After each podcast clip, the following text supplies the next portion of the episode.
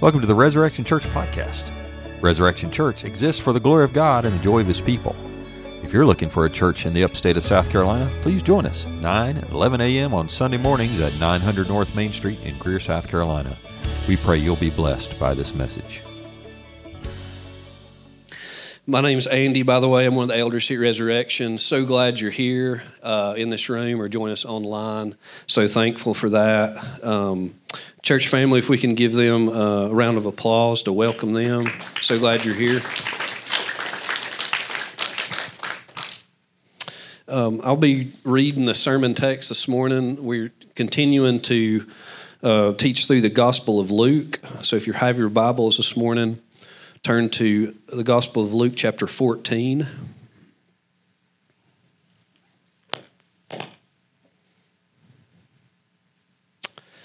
We'll be starting in verse one of Luke, chapter fourteen. One Sabbath, when he went to dine at the house of a ruler of the Pharisees, they were watching him carefully. And behold, there was a man before him who had dropsy. And Jesus responded to the lawyers and Pharisees, saying, "Is it lawful to heal, heal on the Sabbath or not?" But they remained silent. Then he took him and healed him and sent him away. And he said to them, "Which of you, having a son or an ox that has fallen into a well on a Sabbath day, will not immediately pull him out?" And they could not reply to these things. Now he told a parable to those who were invited, when he noticed how they chose the place of honor, saying to them, "When you are invited by someone to a wedding feast, do not sit down in a place of honor, lest someone more distinguished than you be invited by him. And he who invited you both will come and say to you, 'Give your place to this person.' And you, and then you will begin with shame to take the lowest place. But when you are invited, go and sit in the lowest place, so that when your host comes, he may say to you, 'Friend, move up higher.' Then you will be honored in the presence of all who sit at the table with you. For everyone who exalts himself will be humbled, and he who humbles himself will be exalted." This is the word of God for the people of God. Thanks be to God. Thanks be to God. Thank you, Andy. Well, good morning, church. Apparently, uh, this is my second round. Apparently, the first time went well enough that you would have me back. So thank you for that. Uh, this is tall because I need to see it. And uh, the table is just too flat for me. So thank you, Andy, for indulging me. Uh, my name is Stan. I'm one of the elders here at Resurrection Church. And I echo uh, Andy's welcome to you who are members here and those who are guests. I'm also one of the teachers of Discover Res, and we're starting a new class in August, so please sign up for that if you haven't already. We've got a nice class uh, coming in August, good size, and we would like it even bigger. So if you haven't been able to do that uh, yet, uh, we would invite you to come. Uh, I'm going to pray, and then we'll get started, okay? Father, um, I ask that you come now in spirit and in truth. I know what I have prepared to say, but Father, if you have other things to do, please do it. Come and work in us, in our hearts, and in our minds. Help us to see, help us to hear. In Jesus' name, amen. Question for the audience. This is a poll. You will raise your hand in response. Movies or books? If you prefer a book, raise your hand. Okay. If you prefer the movie? If you prefer both? Both hands? Okay. All right, so that's, m- most people like the movie. I think that's probably a reflection of our age that we live in, but a good many of you like the books. What you're My favorite movies, I have an agreement with Pam, if we watch a movie together, it's not The Notebook. Okay, I have a requirement of about three explosions, two gunfights, and at least a good car chase, right? I want action, I want movement, I want things happening, I want you to hold my attention. And some of my some of my most favorite movies will have some sort of plot running through it where there's some kind of pattern that you kind of pick up on, and then later on in the movie, you get some backstory right, that gives you some reasoning behind the pattern you're seeing, and you have this, ah, oh, now I see what's really going on, right? Those kind of, they let you into more of the story so that you can understand what's happening. And we come to today's text. If you if you remember, Paul had a pattern in his early ministry, right? He's going city to city in his early missionary journeys, right? And we read in Galatians that Paul was called for a specific purpose to preach to the Gentiles, to proclaim him among the Gentiles. But what was Paul's heart? He would always, every city he went to, go to the synagogues and preach to his Jewish brothers and sisters. Paul being Paul also being Saul, the Pharisee, had a special, deep love for his kinsmen. And he wrote in Romans nine that something to the effect of, I wish that I could myself be accursed so that my brothers in my Jewish brothers could be saved, right? We see that backstory in Paul, that reasoning behind the pattern that he developed. And we come to today's text, and we see, I think, a pattern. And I'm wondering if you caught it too. Did you see the pattern? Let's read it together. Luke fourteen, starting in verse one. One Sabbath, when he went to dine at the house of a ruler of the Pharisees, they were watching him carefully, and behold, there was a man before him who had dropsy. And Jesus responded to the lawyers and Pharisees, saying, is it lawful to heal on the Sabbath or not? But they remained silent, and he took him and healed him and sent him away. Did you, did that ring bells for you when you read this? Anybody out there listening? Any any bells go off? It's like I've seen this scene play out before in Luke, right? There's another Sabbath. There's actually several Sabbath healings recorded, right? If you look back through Luke, just two weeks ago, Donnie taught on Luke thirteen, and there was a woman with a disabling spirit, and Jesus heals her on the Sabbath in the synagogue, right? And there's all kinds of disruption in a teaching moment.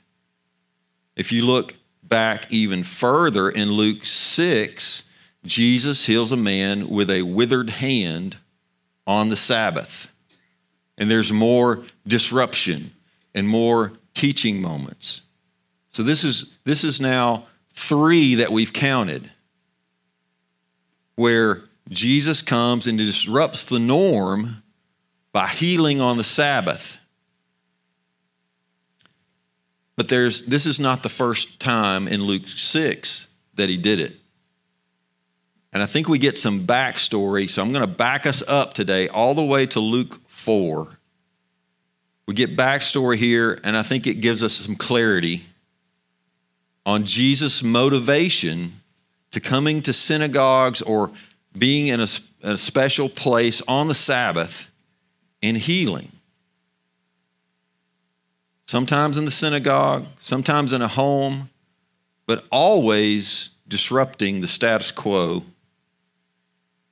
and disrupting how people think things ought to operate. Let's look in Luke four. Let's begin in verse thirty-one. Should be on the screen, but I love to hear the pages turn.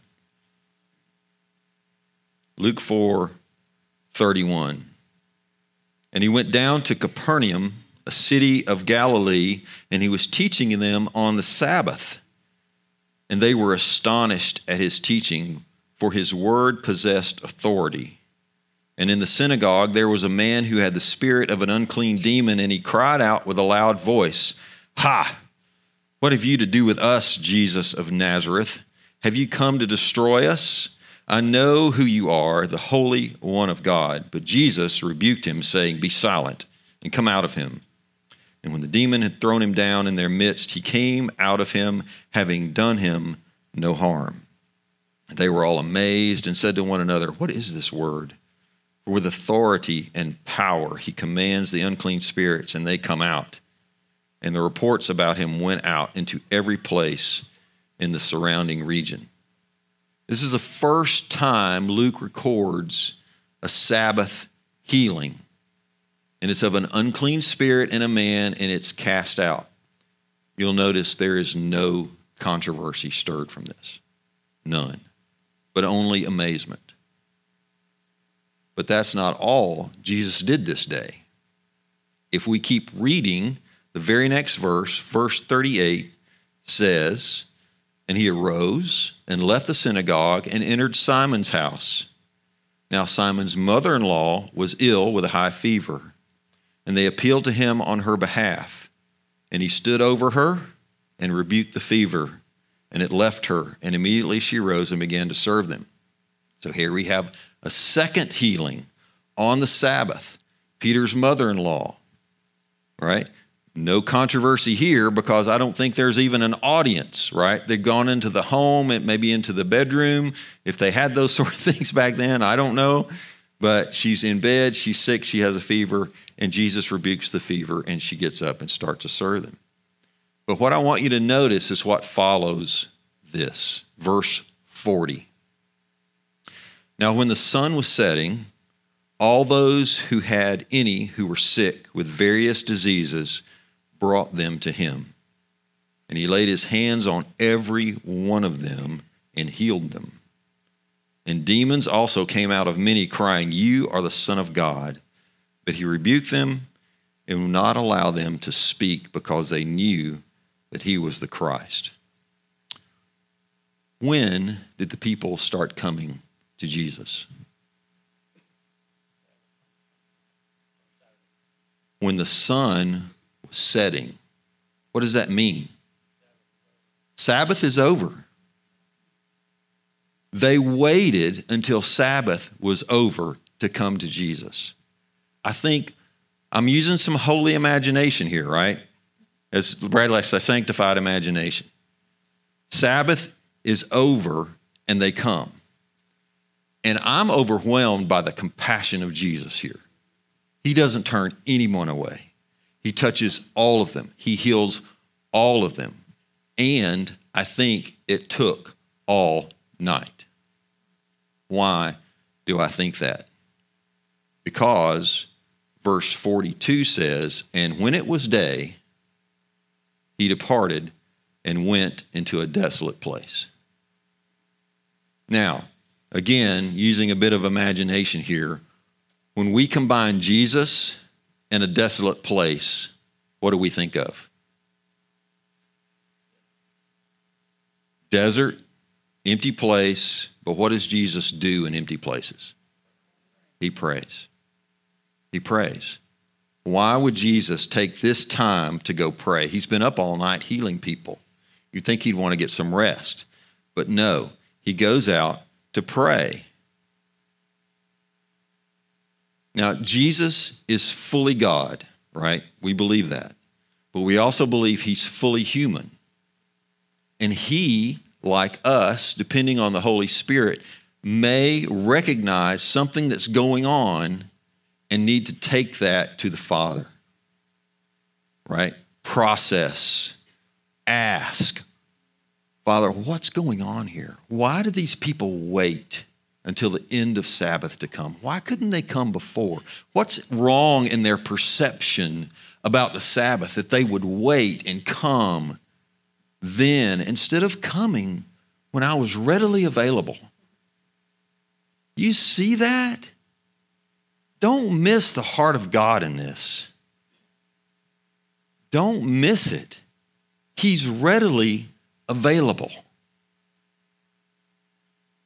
And then the people come to him and they ask him to stay. It says in the, the rest of verse forty-two, "And when the people sought him and came to him and would have kept him from leaving, but he said to them," and I think this is the answer to his prayer, "I must preach the good news of the kingdom of God to the other towns as well. For I was sent for this purpose." in verse forty-four, and he was preaching in the synagogues of Judea. He starts traveling from this point on, from town to town, to preach in the synagogues. Why the synagogues? Because that's where people gathered on the Sabbath.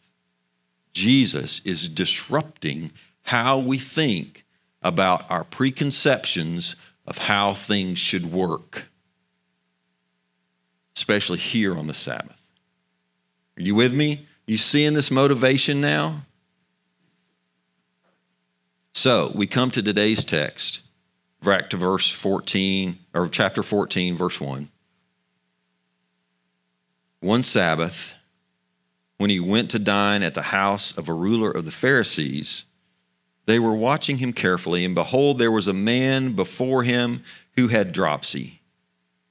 And Jesus responded to the lawyers and Pharisees, saying, "Is it lawful to heal on the Sabbath or not?" They remained silent. Then he took him and healed him and sent him away. And he said to them, "Which of you, having a son or an ox that has fallen into a well on a Sabbath day, will not immediately pull him out?" And they could not reply to these things. Okay, so here's the setting, right? Jesus is at a meal. Now, we've talked about this before, if you've been here any length of time at Res, that these meals, they didn't have this nice air conditioning that we have here back then, right? So their eating area, especially in the summer, if it was hot, they would sit outside in an open air place to eat, right? So he's been invited to this meal. And if you were invited to this meal, you would have a seat at the table. You would have a reserved place for you because you were invited. And as the guest, you would have a place at the table. But people who were not invited, often, if they heard about what was going on, who was going to be there, they would gather outside the open air eating area and listen in on the conversation. Okay? That's our setting. And now Jesus responds to them watching him carefully. Have you ever responded to someone watching? What are you looking at? Back in my day, it was take a Polaroid. It'll last longer. You saw somebody looking at you. You remember that? All right. Maybe just a simple, "Can I help you?" if you're nicer than me. But his response is a question. He knows they're watching, and he responds with a question. Is it lawful to heal on the Sabbath or not? And I imagine that their minds are thinking through this. I, I don't want us to presume too much uh, here, but normally when we hear the word Pharisee or lawyer, our minds go, bad guy, bad guy, bad guy, right? The alarms go off. But I don't want us to assume the worst here. I think Jesus has asked them a question that has got them thinking a brand new category of thought, right? There's three key words to this question. Is it lawful, right? These guys are all about the law, so much so that they've always tacked on extra things to make sure that they can't ever get close to breaking it, all right? So the first part of the question, is it lawful? The second part, to heal. Is it lawful to heal? Can you imagine these Pharisees and lawyers? This is a new concept for them. Now they're spinning through their minds about laws, about healing. Would they have even thought of that to this point? Would they have ever even experienced a healing or even seen one happen to this point? Maybe if they had been around other places where Jesus had been, but this is a new city for him, right? He's he's moving through places and breaking norms, and he's asking this question, is it lawful to heal on the Sabbath? Oh, wow, well, okay, if I'm a Pharisee or a lawyer, I'm thinking, okay, how much work is it to heal someone? And should I do that on, should I wait? Should it, is it lawful? I mean, what? I can just see their gears turning. And I think that's what's happening here. And they either can't come up with a good answer or they're still thinking through it, and Jesus just puts on a demonstration. Right there before him is a man with what's called dropsy. Do you know what dropsy is? When I first heard the term dropsy, I'm thinking he has a stroke and part of him's like leaning or something like that. But no, that's not what this is. It's much simpler, right? Dropsy is just another word for edema, which is a swelling, right? So if you've got, it can be caused by many things, right? This is about as far as my medical training goes, right? I did Google to find this out, right? So you can have swelling in your legs, your ankles, um, your feet could swell um, from several things, right? You can have a kidney disease that will cause this, cause this, a heart disease where you're not pumping blood correctly, or a cirrhosis of the liver will actually cause this. And various other things can cause this swelling, this disc, and it's very uncomfortable, right? And before Jesus, there, right in front of him, that he can see is this man with this issue. And Jesus just takes him, heals him, and sends him away. Talk about no description. Talk about just putting this in your own imagination. I mean, it's almost like an afterthought. Takes him, heals him, sends him, right? This is why I think the man was not invited. He was standing outside because he had no place to sit. So Jesus sends him back out. And it's almost like a throwaway statement, but it's a demonstration to answer the question. Is it lawful to do it? Well, I'm going to do it. And now I'm going to tell you, ask you another question to help you process and see what the obvious answer should have been. If your son or ox, there's a despair, disparity, right? You have an, how in the world do you pull an ox out of a well? I mean, but if your son or your ox falls in a well, will you do not immediately pull him out? The answer is obvious, right? Restoration to a right state is never prohibited, no matter what day it is. And they're dumbfounded, right? No response. Why? Rhetorical questions with great significance and obvious answers tend to put you in your place and shut you up, right? Don't miss the heart of God here. There are no limits to the breaking in of the kingdom. Jesus controls the day and the time it will come, not man or his laws. Our mindset on what we think would please God is sometimes set in direct opposition into what he wants to do. Make no mistake, Jesus will have his way. He will do what he wants to do. Now, at this point, he tells, tells a parable. So let's look at the parable. Verse seven. Now he told a parable to those who were invited. When he noticed how they chose the places of honor, saying to them, when you're invited by someone to a wedding feast, do not sit down in a place of honor, lest someone more distinguished than you be invited by him. And he who invited you both will come and say to you, give your place to this person.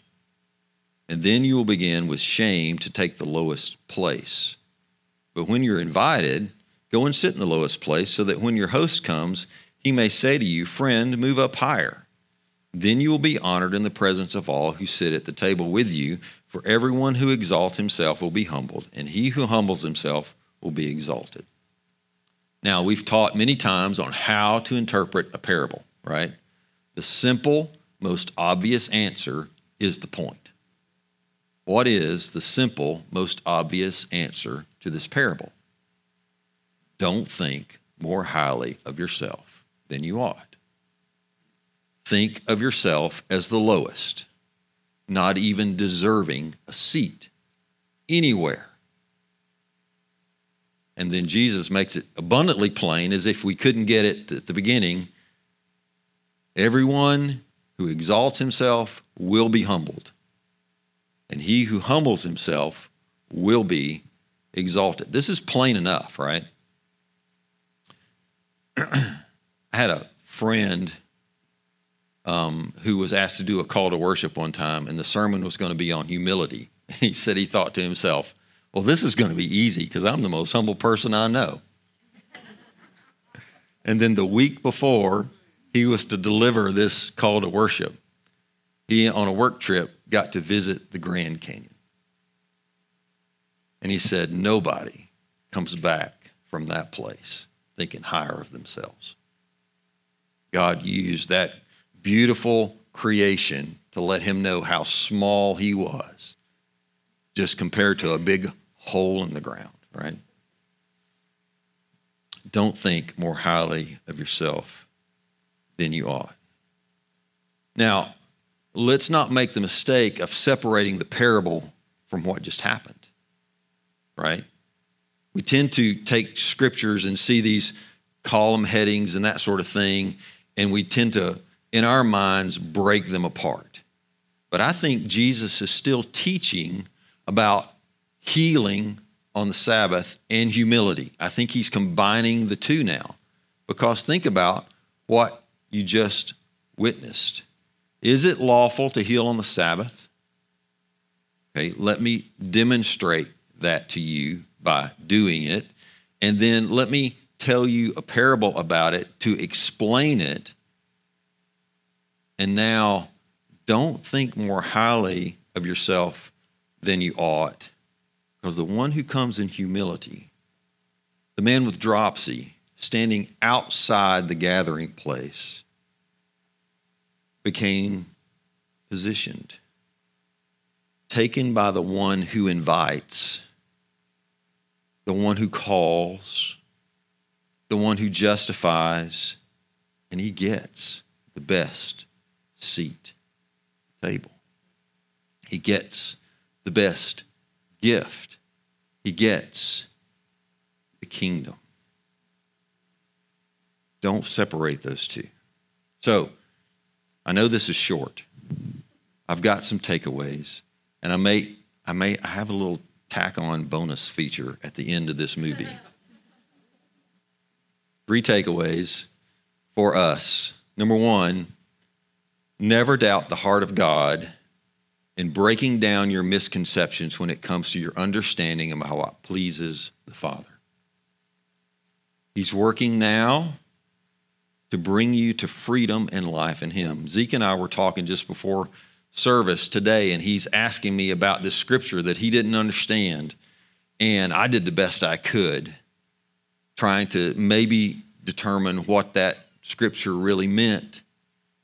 And we talked for a little while, and then I also said to him, look, Jesus is working on your understanding. He's going to bring you through this and let you struggle with this scripture until it becomes clear. You have the aha moment. Jesus is working to disrupt what you think is right to bring you to a better understanding of himself. He is for you. He's for you. And number two, culture today says it's all about you. Self-care, self-love are all the rage. Self-esteem has become the new god of this age. The gospel calls you to something so much better. I like to say it like this. The goal of the, of the gospel is to get you to think so highly of God that you forget about yourself. When we can humble ourselves, God will exalt us. So serve. Be last. Humble yourself. And number three, don't get these mixed up. He's for you because he's a loving God. And while we were yet sinners, Christ died for us. We're chosen before the foundation of the world, not because of what we've done or because we're all that with the chips and the pickle, but because of his sovereign choice. And we rejoice in that. There was one more healing that Jesus did on the Sabbath that Luke doesn't record. And it's the man at the pool of Bethesda. You remember that story? This also raised a great deal of controversy because this man was at this pool, and legend had it that when the water stirred, it was supposed to be an angel that stirred it, and if you were the first one in the pool, you were healed. Man had been there for thirty-eight years. And Jesus comes and asks him, do you want to be healed? Can you see the disruption in this man's face, in this man's mind at this point? Do I want to be healed? I've been here for thirty-eight years trying to get in the water before everyone else, and I've got no one to help me, and everyone beats me to it whenever it happens. And Jesus just says, take up your mat and go home. And he does. He picks up his mat, he puts it under his arm, and he starts to go home. But it happens to be the Sabbath day. And a Pharisee sees him, and it all breaks loose, right? He's carrying his mat. Who, what are you doing carrying your mat on the Sabbath day? Well, the man who healed me told me to pick it up and go home. Well, who's that? What authority does he have to disrupt the Sabbath? And at that point on, the Jews were really trying to kill him. And Jesus' response is this. This is, this is not going to be on the screen, but John uh, chapter five and verse seventeen. Jesus answered them, my Father is working until now, and I am working. And he says, truly I say to you, the Son can do nothing of his own accord, but only what he sees the Father doing. For whatever the Father does, that the Son does likewise. For the Father loves the Son and shows him all that he himself is doing, and greater works than these he will show him, so that you may marvel. For as the Father raises the dead and gives them life, so also the Son gives life to whom he will.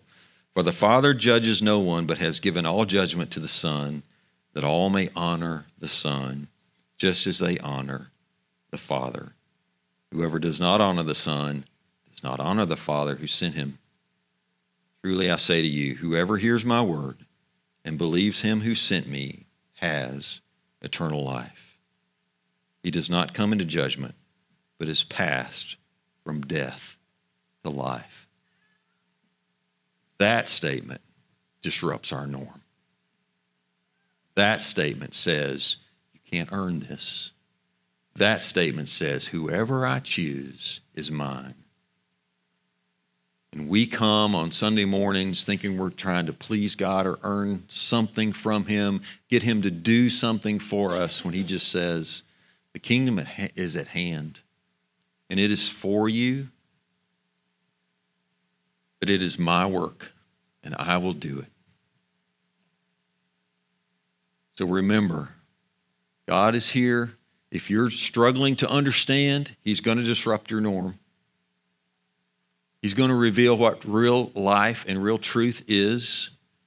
He's going to show you, ask questions, and give you real-world examples of what it really means to follow him. On his terms, not ours. And I hope something I've said today, if you're outside of him, you're not fully given over to him today, has said, you're right. I need that grace. I need that love. And if that's you today, we would love to talk with you after. We'd love to pray with you. We'll be here. Find us. He's here to disrupt us. He's here to show us what's true. Let's pray together. Father, um, this story is, is difficult at times to understand.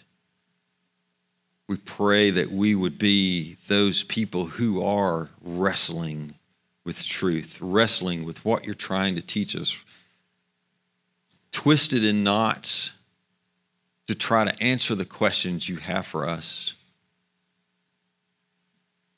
And we pray that your Spirit would come and reveal that truth to us, because we just can't do it on our own. Backstory shows us the heart of God and what he thinks of us and how he goes to such extremes to help us understand that he's for us, but then reminds us to be humble. Father, let us be humble seekers of your grace, your truth, and your mercy. I ask in Jesus' name, amen.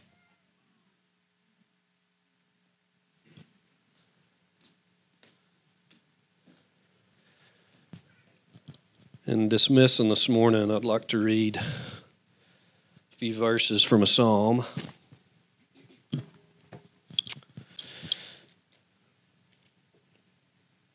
May this be our blessing this morning as we dismiss. Psalm one nineteen, starting in verse thirty-five, it says, the psalmist writes, "Lead me in the path of your commandments, for I delight in it.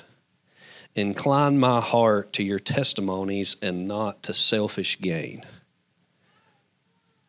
Turn my eyes from looking at worthless things and give me life in your ways." God does all of that, inclines, turns. All we have to do is delight in it.